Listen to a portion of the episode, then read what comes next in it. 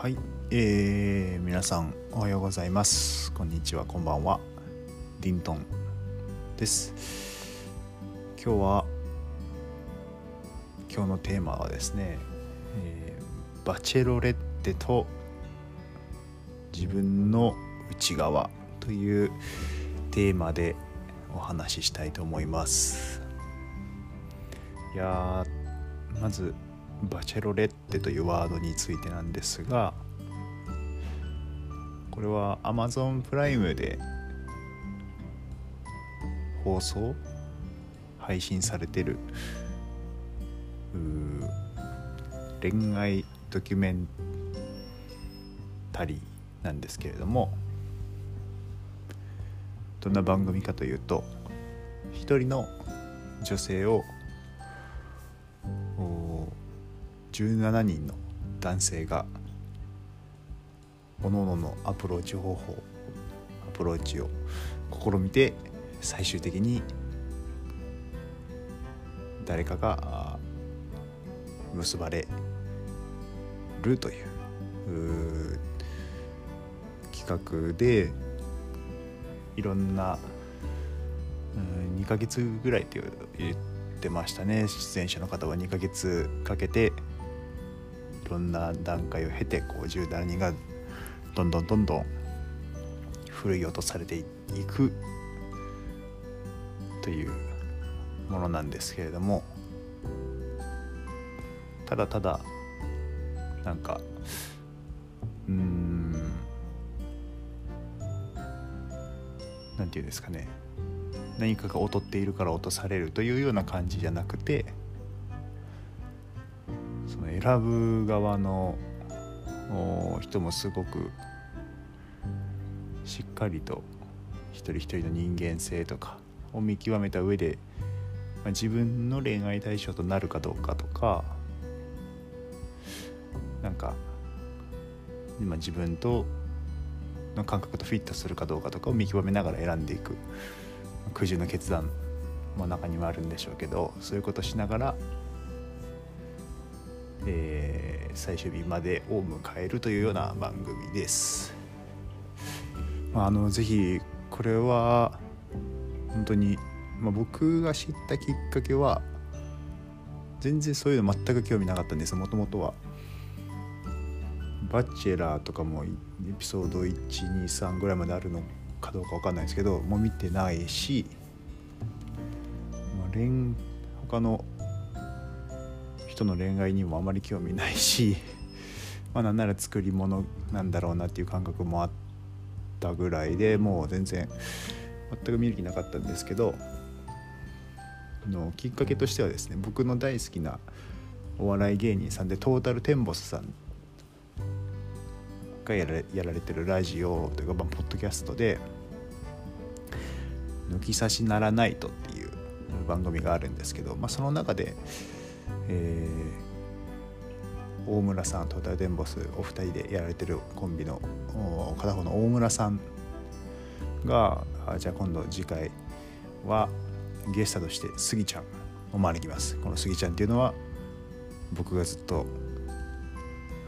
楽しい見てて面白いと言ってるバチェロレッテに出てた男性の方です。でそれがの方が今度スタジオに来て一緒に収録しますっていうことをおっしゃっててああまあ確かにまあそのラジオ番組の中で大村さんはずっと「バチロレッテ面白い」って言ってたんですよね。で、まあ、今度僕もずっとその、えー、配信があラジオ配信が好きで聞いてて今度そういう人が来るんだったらやっぱりちょっと一回見とってもいいかなというようなノリで、まあ、軽く一回まあリサーチじゃないですけど事前に勉強でもしとくかというような感じで見たんです。まあ、それを一緒に、まあ、妻も一緒に見てたんですけどこれがまあ面白くて本当に、まあ、皆さんおっしゃってのように本当にま作り物ではなくて台本一切なしのガチのドキュメンタリーらしいんですけどらしいんですけど実際のところは分かんないですけどまあらしいんですよ。でまあ本当にいろんな方がいらっしゃいましたね。まず17人の男性の個性がやっぱりまあすごいのといきなりで最初一人一人まあ女性にアプローチするというか最初の挨拶みたいなシーンから始まるんですけども、まあ、その時から本当にいきなり歌い出す人やうーん自分の得意なことをこういろんな形でいきなり剣振り回してこう演技をしようと言ってくる人や、まあ、ちょっと本当にちょっと言葉では伝えきれないところがあるんで皆さんにも是非一度見てほしいんですけど、まあ、そんなさまざまな個性を持った人たちと一人の女性が2ヶ月間ガチでぶつかり合うというような番組です。でそれを見て本当にあの福田萌子さんっていう女性の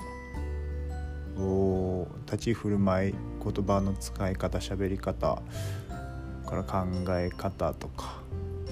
本当にまあすごいこんな人がおるのか世の中にというふうにちょっと感動したのが一つと、うんまあ、あとはまあさっき言ったようないろんな人がいるなっていう感想、まあ、感想ですかね。面白いなっていうのが一つとあとまあ振られるっていうことなんですね。だからまあ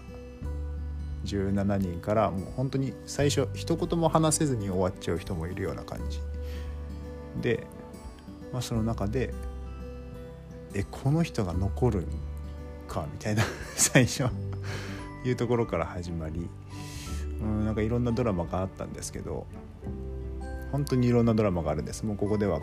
ちょっと、うん、語り尽くせないぐらい、まあ、見てて勝手にはすごいとドラマを感じる部分がたくさんあったんですけどすごく思ったのが、うん、消えていく17人のうちのまあ最初5人消えます。その次3人消えます。その次1人消えます。1人消えますみたいなその中でみんななんか嫌な消え方を、まあ、最初はちょっともうどうしても仕方ないですけど嫌な消え方があった方もいらっしゃるかもしれませんが本当みんな嫌な消え方をしないんですよね。みんななんかこの表現が正しいか分かんないですけどもう成仏していくみたいな。僕が見てた勝手な個人的な感想としてはなんか皆さん浄化されてその2ヶ月間の、まあ、恋愛ドキュメンタリーの旅からお別れするというような感覚を見ていて思いました。本当効果音があるとシューとなんか こう魂がこう空に空というかね、えー、上空に登っていくような浄化っていう言葉しかちょっと僕は今は思いつか思い浮かばないんですけど、うん、福田萌子さんという一人の女性によって、まあ、いろんな形でアプローチするんだけれども男性も全くなんか嫌な感情を持たず浄化されていくまあただテレビ版カメラの前だからそういうの見せなかっただけかもしれませんが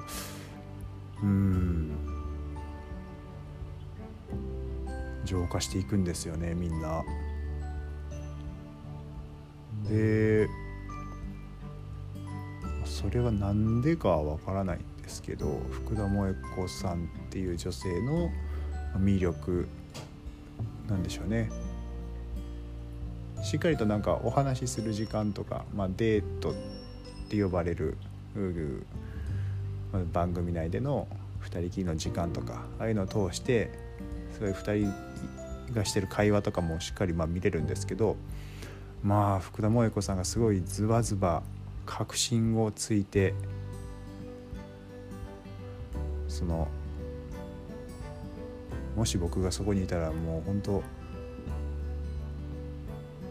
きついというかうわすごい聞かれるなというふうに、まあ、僕でも立ち寄ってしまうんだろうなって想像がつくぐらいうん福田さんのこのビンビンに働いてるレーダーにこう引っかかった人は レーダーに引っかかったらこうしっかりと何て言うんですかね詰めるわけじゃないんですけど詰められ詰めるわけじゃないんですけどしっかりと自己を内省させられるんですね。きっかけを与えてくれるというか。で思ったのがまあ浄化してまあそれで結局何にもうまく言葉が出ずに去っていく方とかもういやもう俺は今までの過去の全てを話してそれで終わるなら終わるで覚悟できてるみたいな感じで全部洗いざらいというか打ち明ける男性もいれば形は様々なんですけどその浄化していく瞬間とか覚悟を決めて自分で満足して、えーまあ、去っていく形になるっていう方の多くがやっぱりまあ自分の中を見つめ直しているっていう共通項があると思うんですよね。まあ、しきりに福田萌子さんはもう自分を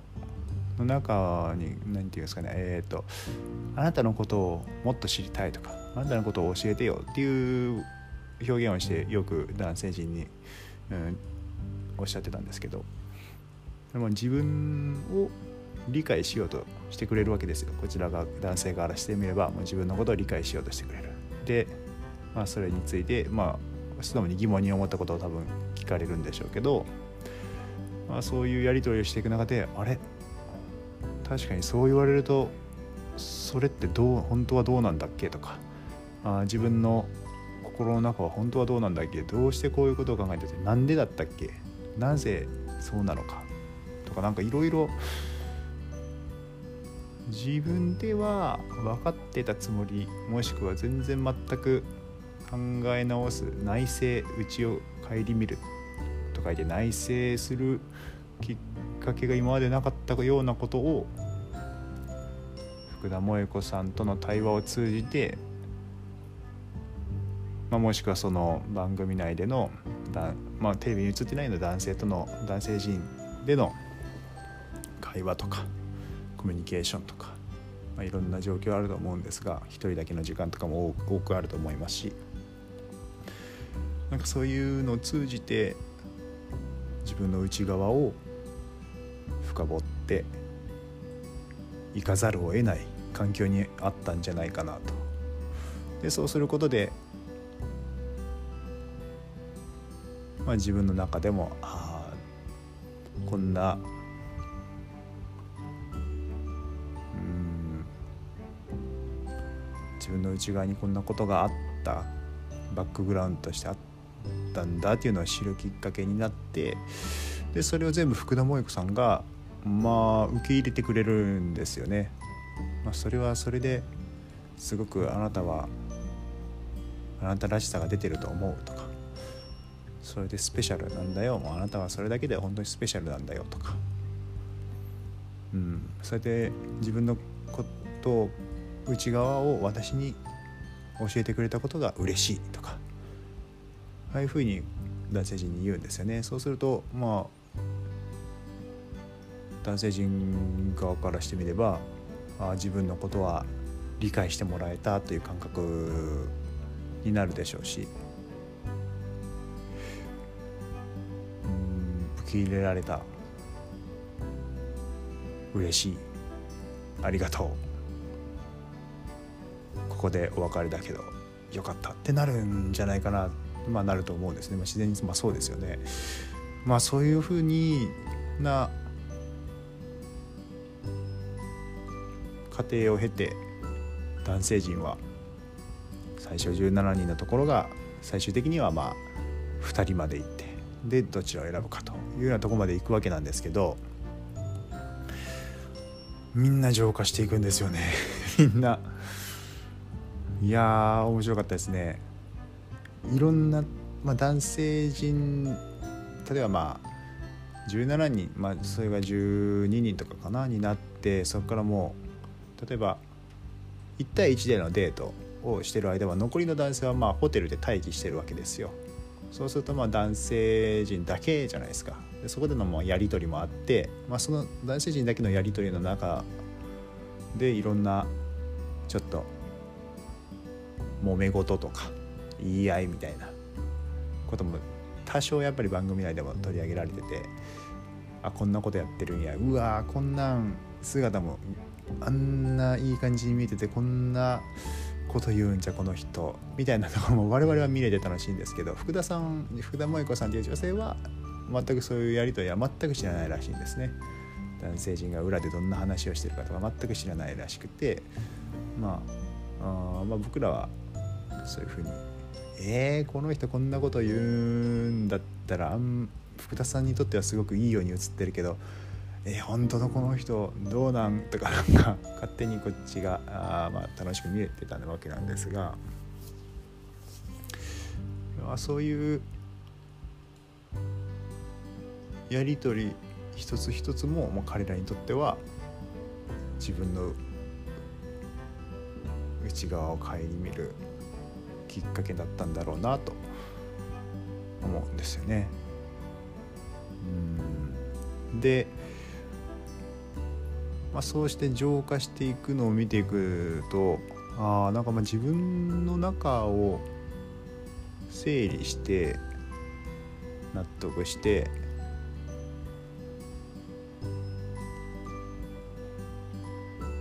いくことはすごく重要なんだなというのはやっぱり感じました、まあ、僕自身すごく最近うん仕事に対してとか、まあ、人生これまでも20 28歳なんですけどこれまでの人生を振り返るような機会が今まで本当なかったんですよね。で、まあ、それゆえにかちょっと最近悩み事もあったりして感じてる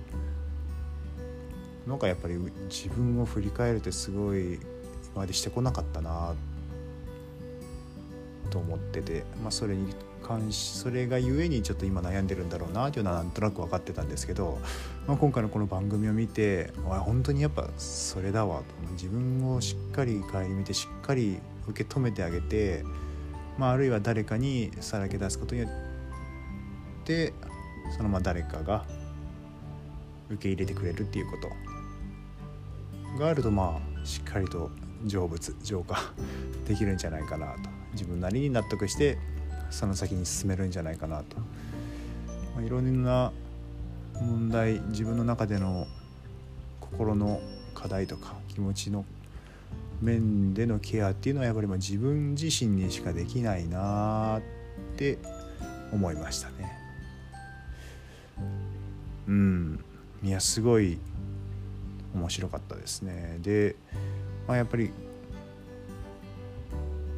まあ、この番組の趣旨ではないと思うんですけど、まあ、そういう人間模様とかが見れて面白かったですね。うん、はい。ということでまあ以上になります。まああのぜひよかったらバチェロレッテ。なんかアマゾンでの評価は思ったより高くなかったんですけどまあいろいろ理由はまあ、あるとは思うんですが確かにまあ賛否両論というか、まあ、一人の女性がその方の感性でしっかりと、まあ、自分で決断していく番組なんで、まあ、何でもありなんですよ。何でもありなんで、まあ、そこが気に食わない人は気に食わなかったんだろうなとは思うんですけど、まあ、個人的にはすごく見ていて面白かったし、まあ、まあこういうような自分なりの感想も持てたりしてまあ良かったんで、まあ、ぜひ見てほしいなと思います。で今度の配信なのかな、